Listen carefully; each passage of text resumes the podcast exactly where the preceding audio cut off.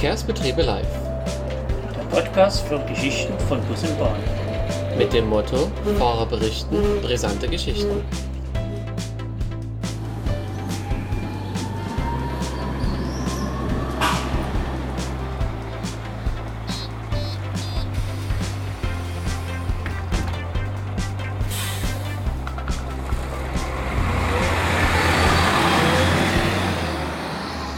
Und damit hallo und herzlich willkommen zurück zu einer neuen Folge von Verkehrsbetriebe live.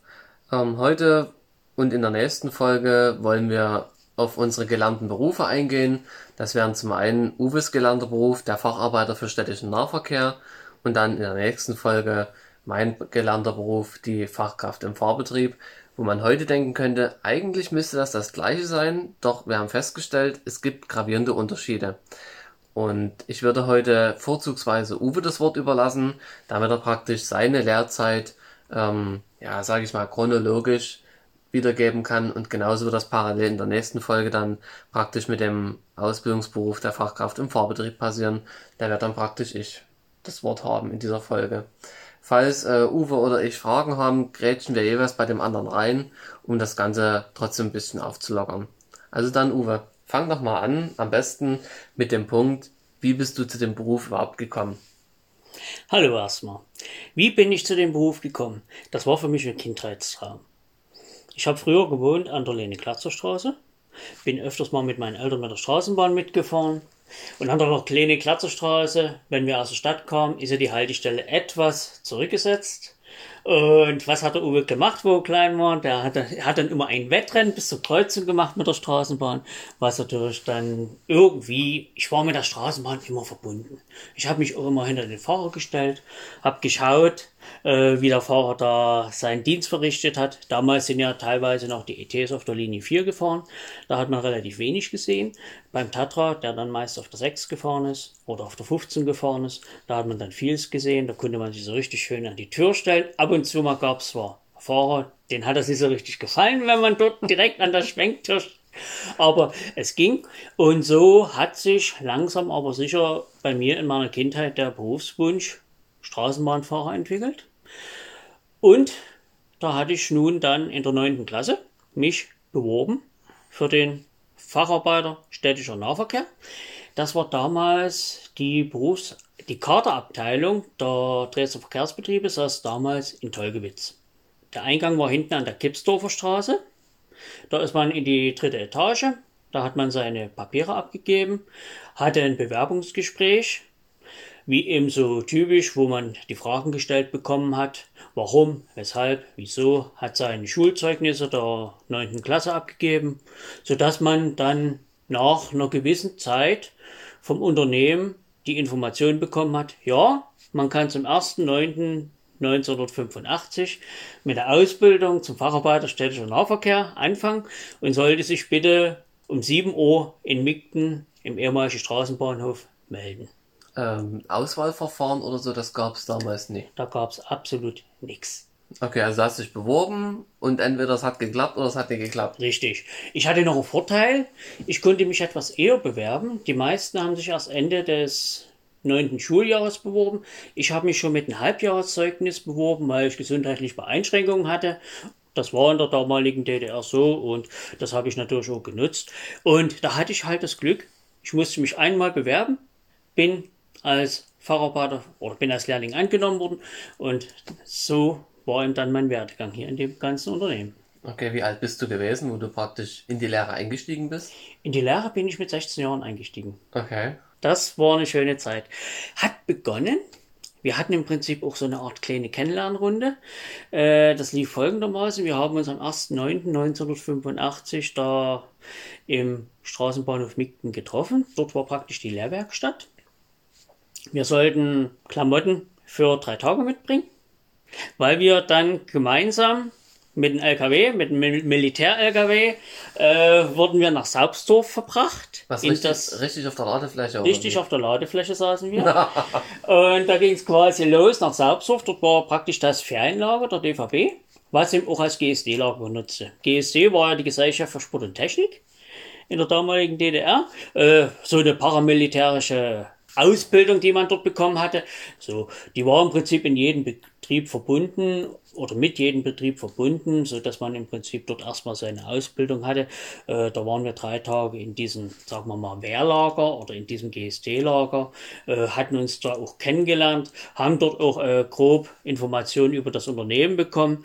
Gab natürlich auch, wie D D R üblich, äh, entsprechende politische Gespräche, die es dort gab, dass man sich gleich verlängert für die Zeit des Wehrdienstes bei der N V A, dass man drei Jahre geht. Wurde eh nur ganz klar gemacht, wenn man nicht drei Jahre zur Armee geht, könnte man gewisse Nachteile ähm, haben, dass man vielleicht dann schwierige Zeiten hat, wenn man vielleicht einen Studienplatz haben will und so weiter und so fort.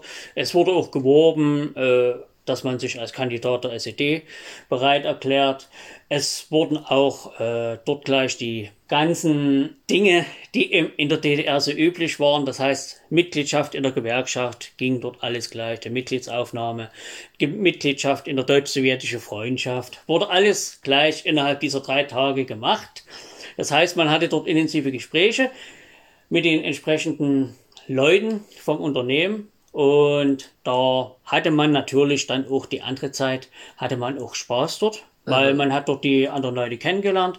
Man hat natürlich auch sich im Dreck dort, im Schlamm bewegt, dass man dort Panzerketten durch die Gegend gezogen hat. Weil diese Ausbildung war halt wirklich eine Art paramilitärische Ausbildung. Wir hatten ja sowas schon mal in der Schule, da hieß es Zivilverteidigung.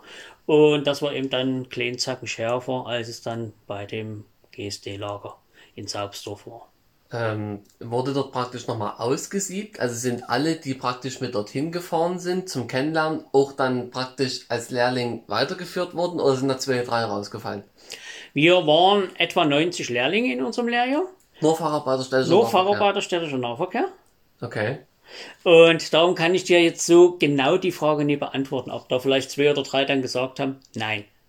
Äh, Wir waren dann im Prinzip endgültig äh, richtig kennengelernt, hatten wir uns ja dann erst später in unseren Klassenverbänden. Das heißt, es gab zwei Klassen mit je dreißig Schülern und meine Klasse, das war die C, da waren zwanzig Schüler drin. Hatte ich vorhin neunzig gesagt?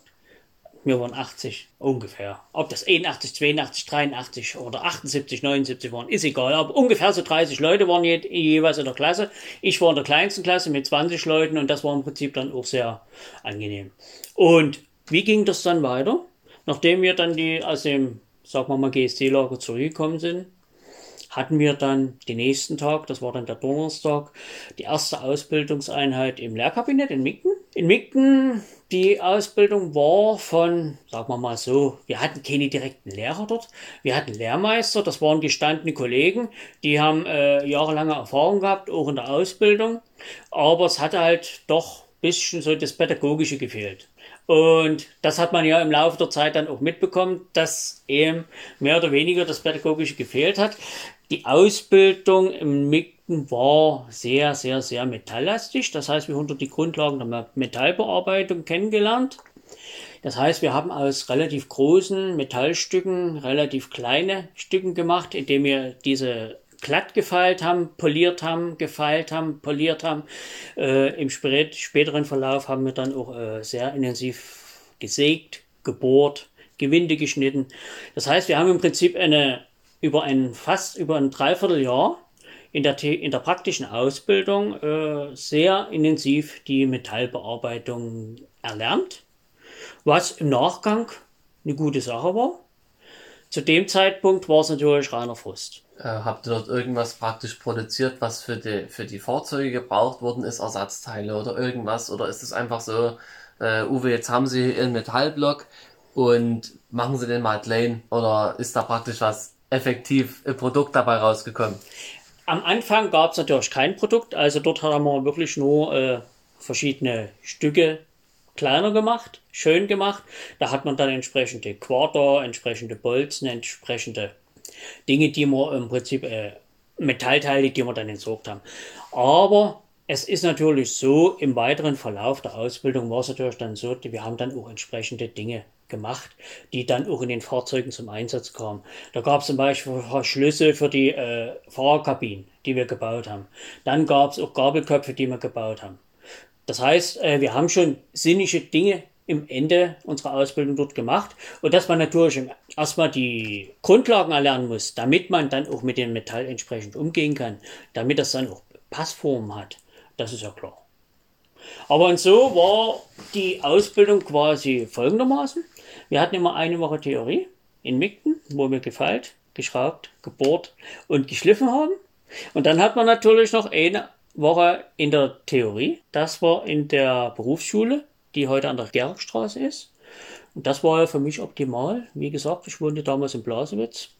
Nach zehn Minuten war ich in der Berufsschule. Das hat gepasst. Und in der Berufsschule hatten wir dann im Prinzip äh, quasi relativ viele Fächer. Äh, natürlich auch fachspezifische Fächer, wie die technische Fahrzeugkunde, die elektrische Fahrzeugkunde.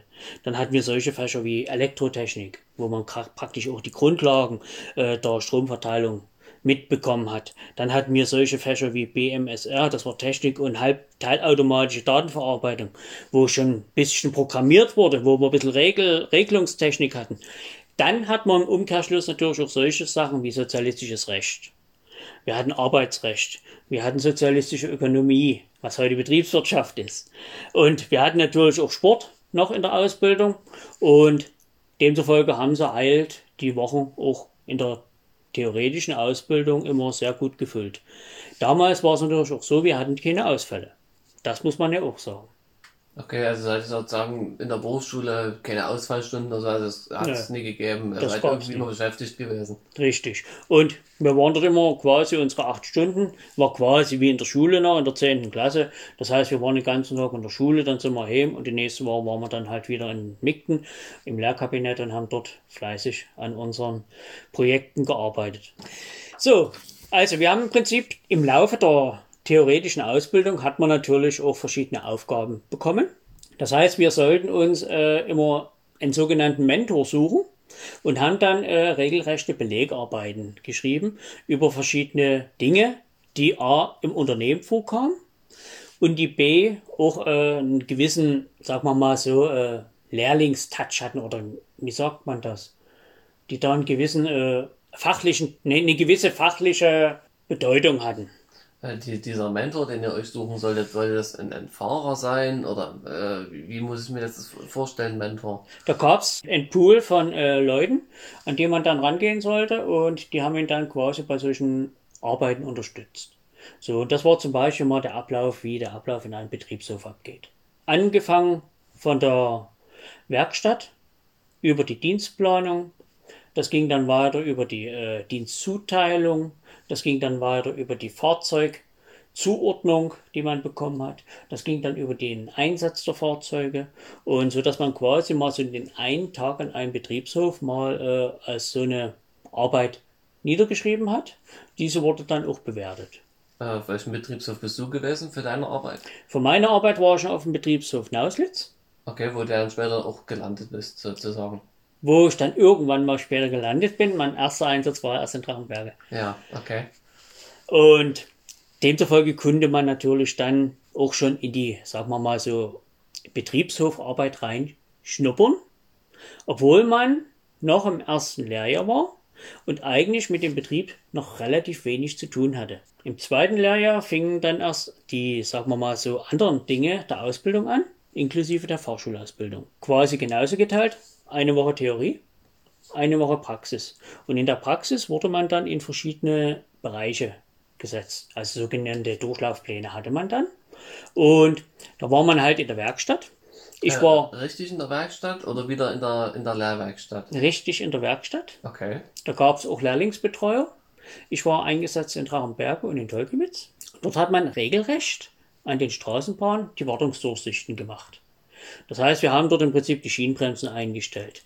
Wir haben bei den Beschleunigern äh, diese ganzen Kontaktfinger bereinigt, damit der Pilotmotor immer schön durchfahren kann, damit man eben das, was man im früher im Tatra eben relativ oft hatte, diese sogenannten Selbstbremser, sind ja entstanden, weil im Prinzip so ein Klemmer war, weil so ein Kontaktfinger halt ein bisschen äh, den schwarzen Punkt hatte und diese schwarzen Punkte haben wir mit Schleifpapier halt immer abgeschliffen, so dass man im Prinzip demzufolge dann das Fahrzeug dann rausgebracht hat.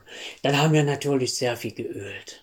Wir haben sehr viel gefettet. Alles, was zu ölen war, alles, was zu fetten war, die ganzen Arbeiten, die natürlich äh, dann relativ schmutzig waren, haben natürlich dann die Lehrausbilder, die dort äh, in den Werkstätten mit waren, uns machen lassen. Ist ja klar. Und wir sahen eben dann dort auch relativ äh, verölt und verschmutzt aus. Aber da muss ich sagen, das Positive war, unsere Sachen, die Arbeitssachen, die wir dort hatten, wir haben die ja auch vom Unternehmen gestellt bekommen, äh, konnten wir im Betrieb auch wieder waschen. Das heißt, dort war eine Waschmaschine und da hat man dann halt nach der Woche, nachdem man gearbeitet hat, hat man seine Wäsche dort gewaschen und da war das im Prinzip dann auch problemlos möglich. Auch mal ein bisschen dreckig auf Arbeit rumzulaufen, ein bisschen so mit Öl verschmiert und Fett verschmiert, weil man mit der Fettpumpe, und wie es ja bei Lehrlingen ist, die machen sich manchmal einen kleinen Spaß und da ist es halt so. Du willst doch jetzt nicht erzählen, dass ihr praktisch Betriebsmittel verschwendet habt. Nein, wir haben keine Betriebsmittel verschwendet. Wir haben großzügig gefettet und geölt. Weil das klang jetzt gerade so ein bisschen schelmisch nach dem Motto, wir haben uns da auch mal einen Spaß erlaubt. Natürlich. Na Uwe, erzähl doch mal, jetzt kommen da erstmal die interessanten Sachen her. Nein, nein. natürlich natürlich gab es ja auch mal Späße, dass man sich mal gegenseitig mit so einer Fettpumpe geschmissen hat. Mit der Pumpe an sich oder mit dem Material? Was mit dem Material. Ach, ich dachte schon, das hätte auch. Wenn da einer mal im Weg stand, dann hat er halt mal eine kleine Ladung Fett abbekommen. das, das gehörte halt dazu. Na, und wir haben im Prinzip dort wirklich intensiv gearbeitet. Also das war eine sehr lehrreiche Ausbildung in der Werkstatt. Wie gesagt, ich war in Trachenberge, ich war in Tolkewitz. Ich hatte das, wirklich das große Glück, meine, Ausb- meine Werkstattausbildung war minder und Trachenberge war eine relativ moderne, beheizte Werkstatt.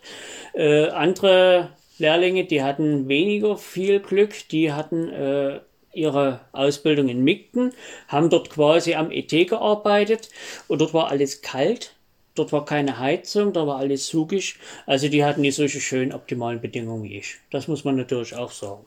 Da hatte ich einen Vorteil. Tolkewitz war, im, sagen wir mal so, dort war im Prinzip wirklich auch die Hauptwerkstatt, da konnte man natürlich dort auch mal sehen.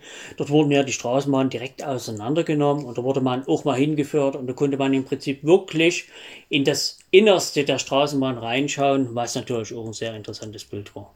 Ähm, da fällt mir gerade ein, wenn du in Tolkewitz gewesen bist zu der Zeit, äh, ist das zu dem Zeitpunkt gewesen, wo man praktisch diese Zweirichtungswagen in Tolkewitz gebaut hat, oder war das nach deiner Lehrlingszeit? Das war nach meiner Lehrlingszeit. Okay, weil ich sag mal, in, also man kennt das ja von Bildern zum Beispiel, dass in Tolkewitz ja äh, komplette Hauptuntersuchungen gemacht worden sind, wo ja wirklich bis auf, den, auf die letzte Schraube alles demontiert worden ist und bloß noch das Gerippe von dem Fahrzeug da gestanden hat. Kannst du dich daran noch erinnern oder habt ihr dort auch was als Lehrlinge praktisch mitgemacht? Da haben wir als Lehrlinge nichts mitgemacht, aber wir wurden durchgeführt und wie gesagt, da haben wir direkt gesehen, wie eben die Fahrzeuge komplett auseinandergenommen wurden und das war natürlich dann ein sehr interessanter Beitrag, den wir hatten. Ansonsten haben wir wirklich nur uns auf die Wartungsdurchsichten konzentriert. Okay. Aber wie gesagt, das war eine sehr, sehr, sehr interessante Zeit. Nachdem man dann die Ausbildung der Werkstatt absolviert haben, ging es dann weiter auf die Betriebshöfe. Die Betriebshöfe, da hatte man dann diese Aufgabe, dass man schon in den Verkehr mit reingeschnüffelt hat, indem man halt beim Einsatzleiter, früher war das ja getrennt, der Einsatzleiter war zuständig für Personal und Einsatz der Fahrzeuge. Und dann gab es äh, Rangierfahrer. Dann gab es sogenannte Kassetten. Eine Kassette war jemand, der nur rangiert hat. Das heißt, er hat die Weiche gestellt, hat gegebenenfalls geklingelt oder halt gepfiffen. Also die waren nur Mitarbeiter ohne Fahrberechtigung. Und wir haben natürlich dann als Lehrlinge auch diese sogenannten Kassetten mit unterstützt. Das heißt, wir haben dann mit rangiert. Wir haben dann im Prinzip dann äh, Fahrzeuge, ich war meist in Naußlitz, auseinandergenommen, damit sie in die der Betriebswerkstatt zugeführt wurden. Das heißt, wir mussten dort entsprechend auch kuppeln, ankuppeln, abkuppeln, äh, manuell die Fahrzeuge in die Werkstatt reinschieben. Das haben wir im Prinzip da in der Betriebshofausbildung gelernt und mitgemacht. Den zweiten Teil meiner Betriebshofausbildung hatte ich dann in Trachenberge. Das war im Prinzip dort ein ganz anderer Vorgang, weil dort konnte man wirklich an jede Stelle fahren. Auch fast immer mit der Vorwärtsfahrt. Dort musste man quasi nur die Weichen stellen. Ansonsten hat man sich halt äh, vorne beim Einsatzleiter mit aufgehalten, hat sehr viel äh, über das Betriebshofleben mitbekommen. Man hat sehr viel Kaffee getrunken, man hat sehr viel Wasser getrunken und man hat eben die Zeit verbracht, indem man auch ab und zu mal mit einem Rangierfahrer ein Fahrzeug in die Wagenwäsche gefahren hat. das war dann auch mal eine interessante Sache. Und also die Zeit ging dann relativ schnell auch vorbei. Gibt es aus diesem äh, Zeitraum irgendwelche brisante Geschichten, irgendwelche speziellen Erlebnisse, wo du sagst, ja, das hat sich irgendwo eingebrannt? Da gab es in Naußlitz mal eine Geschichte, die sich eingebrannt hatte. Äh, da war mal ein Kollege, der war ein bisschen cholerisch und den hatte irgendwas nie gefallen. Äh, der wurde abgelöst, da war ich vormittags da und der wurde abgelöst vom Betriebshof. So, und ist dann laut brüllend und laut schreiend äh, ins Büro gelaufen. Und auf jeden Fall, es war sehr lange, sehr laut da oben im Büro. Und dann kam er mit hochrotem Kopf runter und hat gesagt, ist, ist da alles Mist, ist da alles Scheiße, die sollen mir da total am Hintern lecken. Und gut war's. Aber was da wirklich im Hintergrund war, keine Ahnung. Okay, also waren das eher so, so menschliche Sachen, jetzt nie irgendwelche Sachen mit, mit Fahrzeugen oder irgendwelche Unfälle? Nein. Oder? Sowas gab es eigentlich zu meiner Zeit nicht. Also da habe ich keine Erinnerung dran.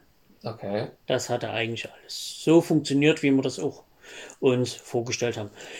Interessante Sachen waren natürlich dann, nach der Betriebshofausbildung sind wir dann auf die Funkwagen. Das heißt, es war dann so die Dispatcher-Ausbildung, die war natürlich dann interessanter. Das heißt, man ist mit dem Dispatcher mitgefahren, hat dann äh, die vorgefallenen Unfälle mit aufgenommen, man hat äh, Umleitungen mit koordiniert, man hat halt bei Wagenschäden die Havarie, die Havarien mit beseitigt. Das heißt, man hat beim Schieben und Schleppen geholfen, man hat auch da auf der Strecke mitgekuppelt und entkuppelt und da gab es eben einige interessante Sachen, die wir da so hatten. Und also darum habe ich mir dann auch gesagt, Funkwagen ist eigentlich auch eine sehr interessante Geschichte, was man da so gemacht hat. Und das war schön. Fällt dir da spontan noch ein Erlebnis ein? Ach, wir hatten da mal so Erlebnisse. Ich meine, wir haben ja da auch äh, die Fähre. Wir sind früh ausgerückt und hatten dann irgendwo mal einen Funkruf. Da hat sich irgendwo eine, Leer, eine Fähre, die hat sich äh, losgemacht. Hm. Die ist praktisch vom Anleger weg. So, und das war in Kleinschachwitz. Und gut, da sind wir nach Kleinschachwitz gefahren. So, und die Fähre, die war dann, die schwamm irgendwo äh, schon so Richtung Stadt. Und im Bereich Tolkewitz hat dann irgendein anderes Schiff, hat die dann praktisch aufgefangen und hat die dann in Laubegast äh, wieder ans Ufer gebracht. Da war dort auch noch eine Anlegestation. Und gut. Da sind wir dann dorthin gefahren, haben den Tatbestand aufgenommen, äh, was da war, und da war die Sache dann erledigt. Was eben, was auch nochmal war, gut, war eine etwas unschönere Sache, da kam man im Prinzip so richtig mal mit dem wirklichen Leben wieder in Kontakt. Das heißt, wir hatten auch mal einen Ruf, da gab es einen Unfall auf der Stübelallee, äh, einen schweren Unfall, da wurde eine Person äh, von der Straßenbahn überfahren und tödlich verletzt. Das war natürlich dann auch ein sehr beeindruckendes Erlebnis für mich, äh, gerade äh, wo man das dann auch gesehen hat, wie dann diese leblose Person geborgen wurde, und hat mich natürlich auch äh, für mein weiteres Leben etwas geprägt, wo ich mir sage, also ich will nicht unter einer Straßenbahn landen. Ist das, äh, ich sag mal, es gibt ja Kollegen oder ehemalige Kollegen jetzt von mir, die gesagt haben, wenn ich mal einen Personenschaden oder einen tödlichen habe, dann steige ich ab. Ist das bei dir, dieser Gedanke, dann aufgekommen, oder? Der Gedanke ist bei mir nie aufgekommen. Ich konnte das quasi mit Abstand betrachten. Ich habe dort nicht allzu viel gesehen. Also ich habe weder äh, die Person gesehen, ich habe nur gesehen, wie die Person dann später gebogen wurde. Ich habe nichts gesehen, wie das äh, gekommen ist. Äh, es da... Tathergang war quasi so, die Straßenbahn ist gefahren und das war damals an der Haltestelle Lipsitzstraße und die Bürgerin muss aus dem Großen Garten relativ zügig äh, wahrscheinlich geschockt gekommen sein und die Bahn ist praktisch äh, im Bereich Einfahrt Haltestelle stadtwärts überfahren worden und war dann praktisch unter dem zweiten Triebwagen. Okay, na gut, und zumal es ist eine Stelle, wo du, sag ich mal, eine fünfzig fahren kannst. Richtig. Äh, unterm zweiten Wagen, gut, wenn man das jetzt mal rein theoretisch rechnet, sind es vielleicht dann gewesen fünfundzwanzig Meter, ja. Was ja bei einer Geschwindigkeit von fünfzig Kilometer pro Stunde immer noch ein Top-Bremsweg wäre. Ähm, wie ist dann praktisch die, die Bergung abgelaufen? Hat man dann praktisch den Zug noch verschoben oder... Naja, die Bergung war im Prinzip so, der Zug wurde weiter vorwärts gefahren. Und anschließend äh, kamen die Feuerwehrleute, haben die leblosen Reste in eine Schüssel getan und dann kam praktisch äh, das Feuerwehrfahrzeug, hat dort alles wieder sauber gemacht mit Schlauch und Wasser und dann war die Sache erledigt.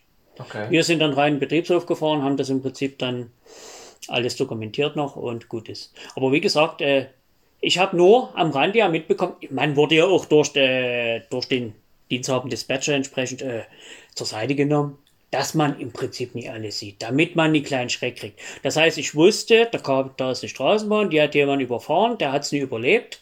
So, und äh, man hat aber dann eben gemerkt, dass dann die Fahrwerk kam und dass sie halt mit einer großen Schüssel kam. Ich meine, die Schüssel, die war damals blau und das weiß ich noch, aber ich weiß nicht, wie da irgendwelche leblosen Reste rein. Also es ist nicht mehr so wie heute, wo die Pietät kommt oder der, das Bestattungsdienst dann und dann äh, wird äh, mit allen möglichen Mitteln, möglichst der Verstorbene oder das Unfallopfer relativ normal geborgen. Das war eben damals nicht so.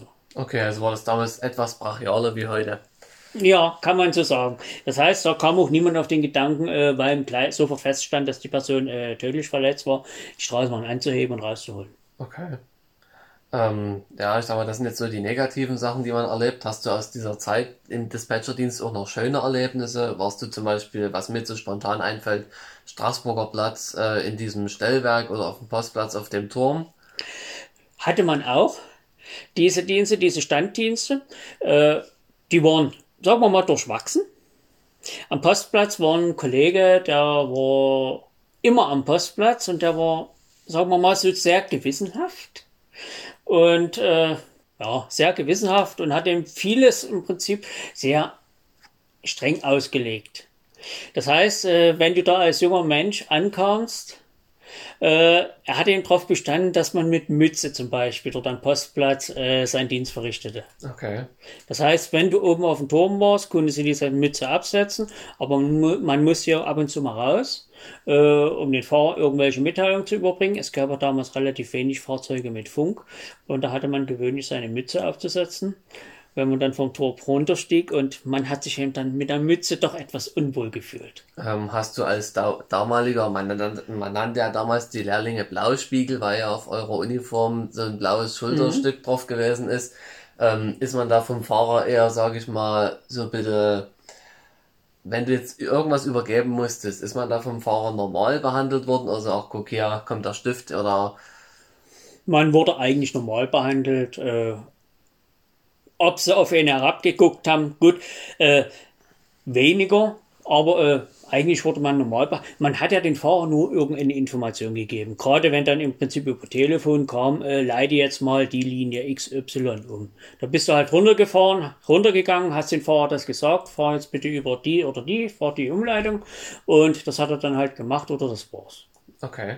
So, ansonsten hat man im Prinzip dann solche Aufgaben, dass man halt, gerade am Straßburger Platz, das war schön, man hatte dort in diesem äh, Turm, hatte man den Blick über den gesamten Platz und dort hat man natürlich dann, äh, sagen wir mal, Fahrgastzählung gemacht, dass man gesagt, gesehen hat, ja, äh, wie viele Leute sind eingestiegen in die Fahrzeuge, dann hat man natürlich Pünktlichkeitskontrollen gemacht, dann hatte man natürlich mit notiert, äh, ob die Fahrzeuge überhaupt gefahren sind, das war zu D D R-Zeiten manchmal so ein kleines Problem, dass zwar abgehakt wurde, die Fahrzeuge ist ausgerückt, aber das ist eigentlich nie für den Fahrgast zum Einsatz gekommen.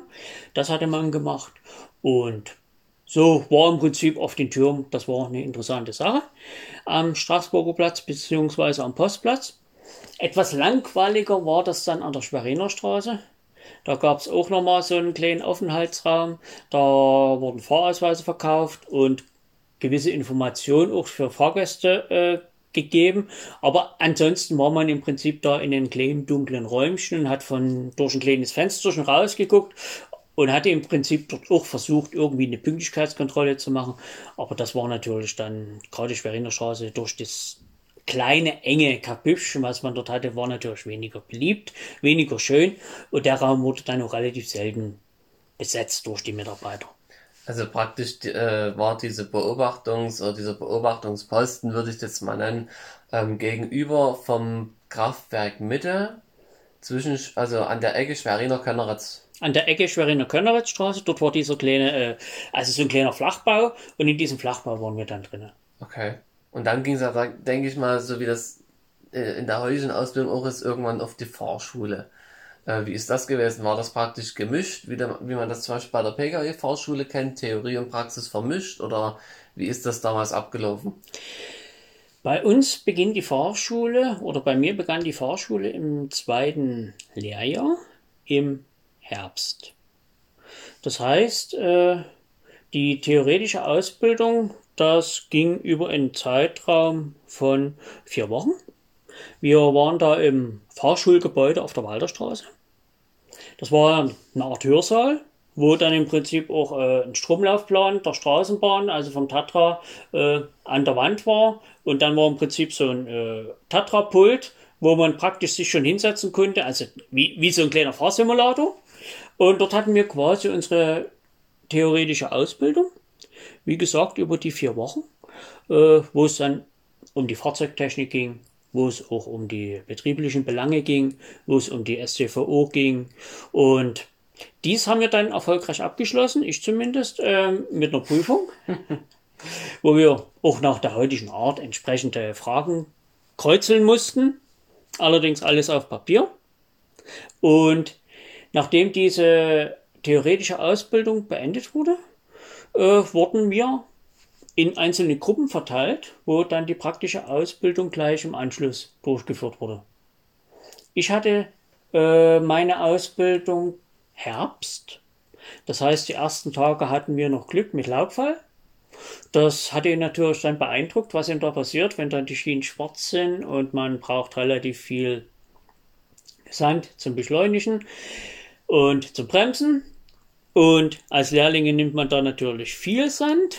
Und wie es beim Tatra war, da waren natürlich die Sandbutten relativ schnell immer leer. Das heißt, wir haben dort sehr viel auch Sand geschleppt während unserer Fahrschulausbildung. Ansonsten ging die Fahrschulausbildung quasi über acht Wochen. Wir sind da im Großen und Ganzen rund um die Uhr gefahren.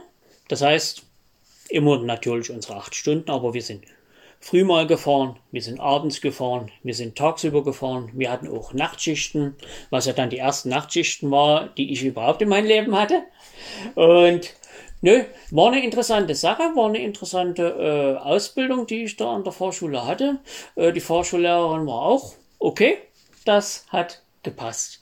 Man hat sich dann auch relativ schnell äh, dran gewöhnt, äh, wo dann solche gefährlichen Sachen kamen, wie zum Beispiel, dass eben die Gefahr geschrieben hat, geschrien hat, wo man dann seine Gefahrenbremsung machen musste. Also diese Stellen, die waren dann alle schon bekannt und äh, auch gerade so die Simulation von Fahrzeugschäden war auch gut, war auch hilfreich und hat, ich würde mal sagen, sehr viel Spaß gemacht.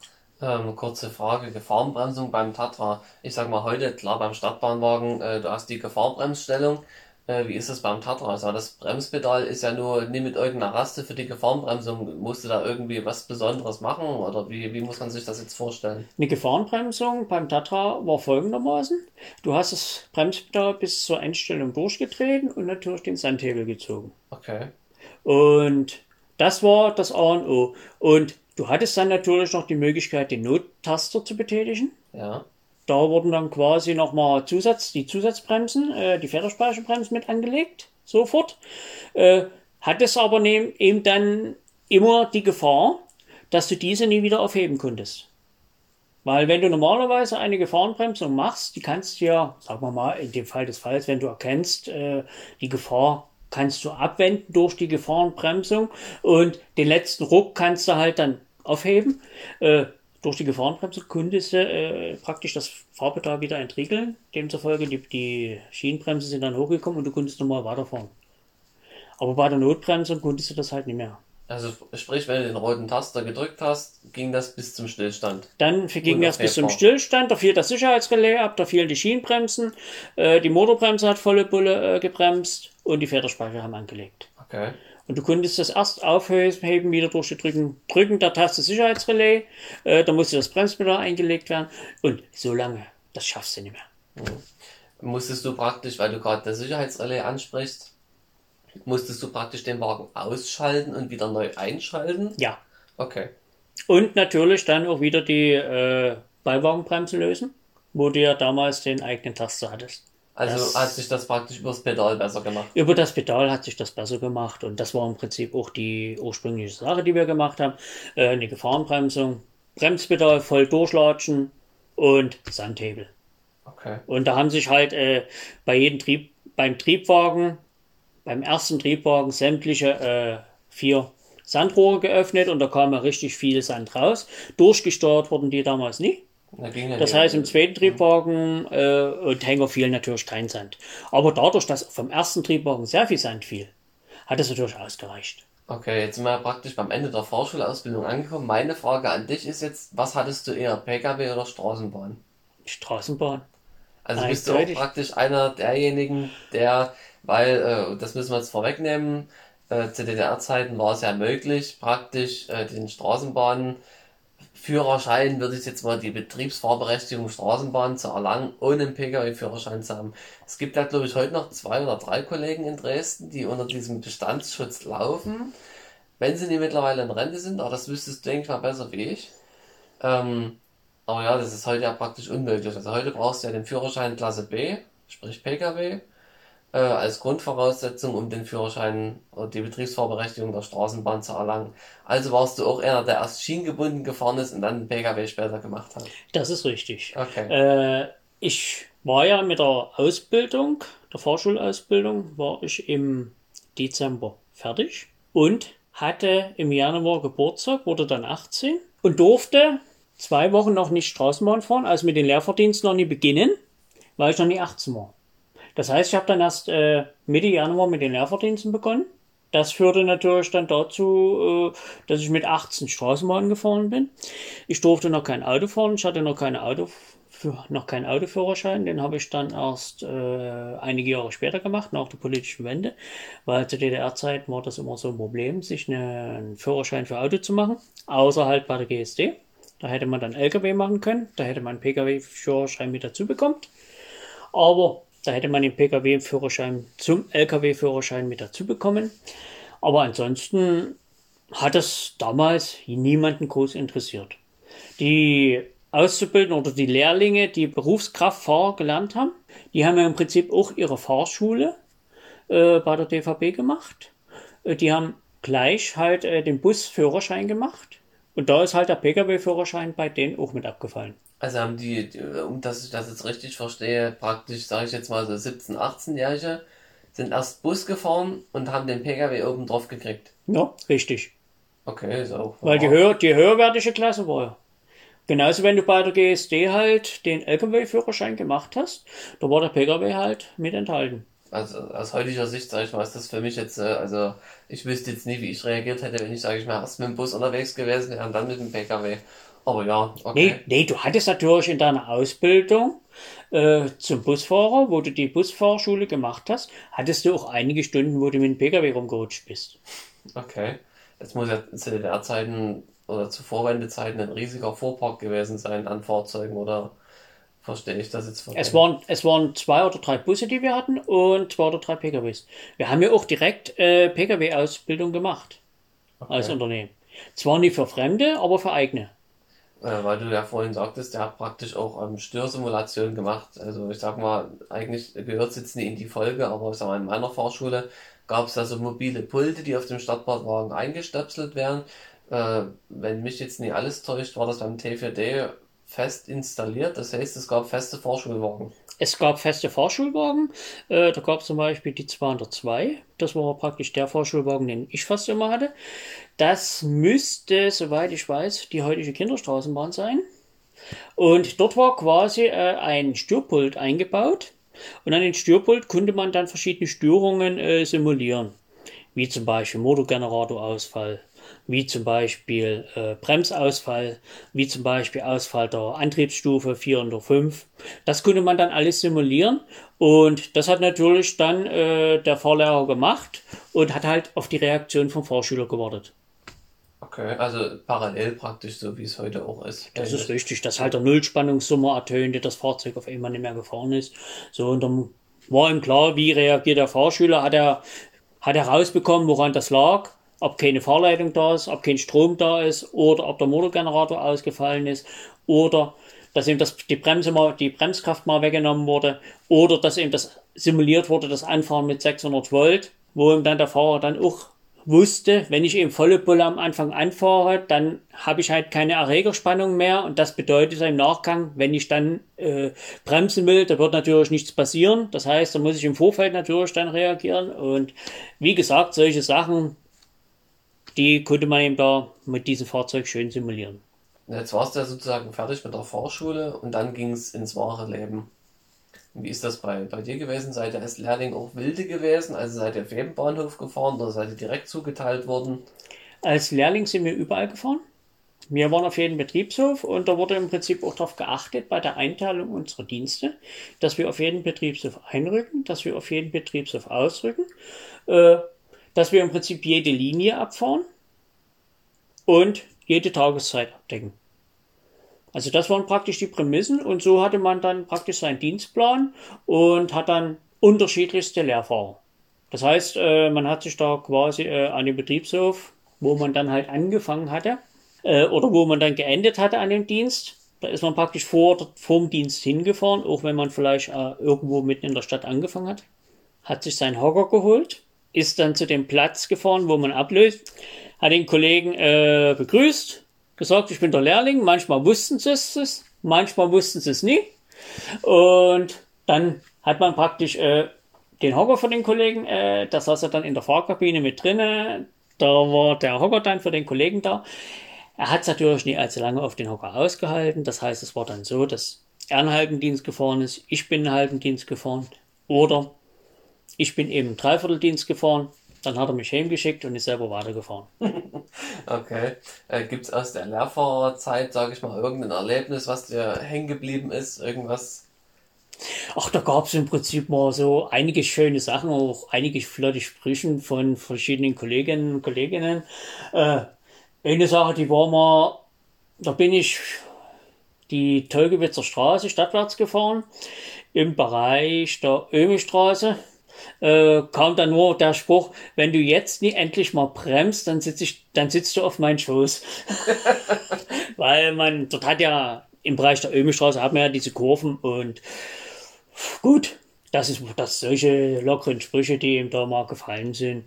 Ansonsten, ich hatte in meinen Lehrfahrdiensten relativ wenig Wagenschäden, keine Unfälle, so dass da nichts groß Spektakuläres war. Hat alles gepasst, habe mich auch eigentlich mit allen relativ gut vertragen, gab da keine größeren Schwierigkeiten. Ein Stiesel hatte ich, aber das ist ein anderes Thema. Ja, ich glaube, den hat jeder. Da kann ich das ist ein anderes Thema, aber das war noch ein geteilter Dienst, da war es noch schlimmer, und dann auch eine sechzehn von der Walterstraße, gut, egal. Wie viele Lehrfahrdienste hattet ihr damals? Wir hatten damals, äh, wie viel waren das? Also ich würde sagen, ungefähr zwanzig. Okay. Also auf jeder Linie auf jeden Fall, zu jeder Zeit, überall eingerückt, ausgerückt. Wir hatten ja im Prinzip da noch viele Betriebshöfe, ob das Johannstadt war, ob das Klatsche war, ob das Bühler war. Reich haben wir ja heute noch, Walterstraße sind wir ein- und ausgerückt, Naußlitz. Also wir hatten, wir hatten viele Dienste. Okay. Ich denke mal zu zwanzig. Es können nur dreißig sein, ich bin, da bin ich mir jetzt wirklich nicht hundert Prozent sicher. Da liegt ja auch schon ein paar Jahre zurück, das ist ja dann... Das ist es. Dann hatte man im Prinzip äh, zum Ende der Lehre hatte man nochmal so eine Art äh, Belegarbeit zu schreiben, wieder mit einem entsprechenden Mentor, den man sich dann gesucht hat. So, und meine Arbeit war da zum Beispiel eine Abschlussarbeit, die Entwicklung des Betriebes zu einem sozialistischen Verkehrsbetrieb mit dem, Fahr- mit dem Schwerpunkt der Arbeits- und Lebensbedingungen des Fahrpersonals. Da hatte man quasi eine Vorgabe von äh, fünf oder sechs Themen.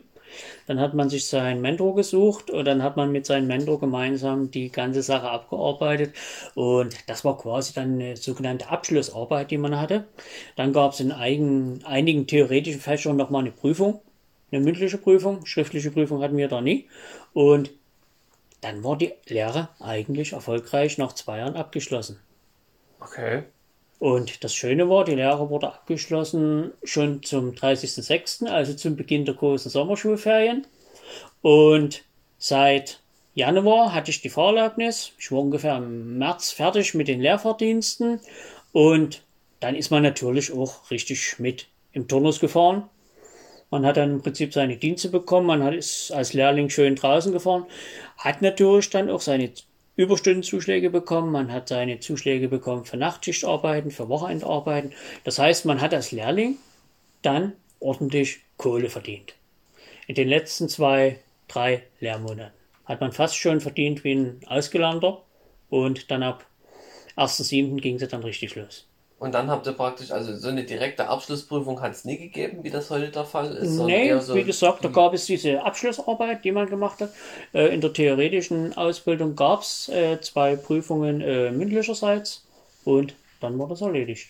Okay. Aber wir hatten natürlich in der theoretischen Ausbildung, äh, wie es halt in der Schule üblich ist, auch Arbeiten geschrieben, sodass wir unsere Noten bekommen haben.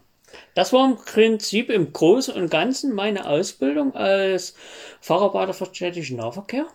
Das war, wie gesagt, das war eine äh, mehr oder weniger technisch geprägte Ausbildung mit sehr viel Metallbearbeitung. Äh, wenn ich aber das im Nachgang sehe, es war eine, eine interessante Erfahrung, äh, die natürlich dann auch ein gewisses Durchhaltevermögen äh, geschult hat den Leuten. Äh, wenn du eben da wochenlang feilst, feilst, feilst, feilst, also ein großes Stück, ein kleines Stück feilst und immer wieder polierst und immer wieder polierst und versuchst, dass es wirklich immer gerade ist. Äh, es war schon, es war anstrengend, aber im Nachgang also war es wirklich eine gute Sache. Also hat dich deine Ausbildung auch ein Stück weit geprägt? Das auf jeden Fall. Okay. Also auf jeden Fall im Durchhaltevermögen, dass man im Prinzip sagt, gut, ich kann auch äh, alles erreichen, was ich will.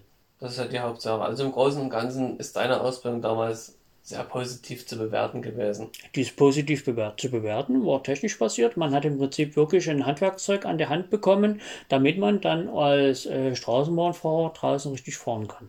Okay.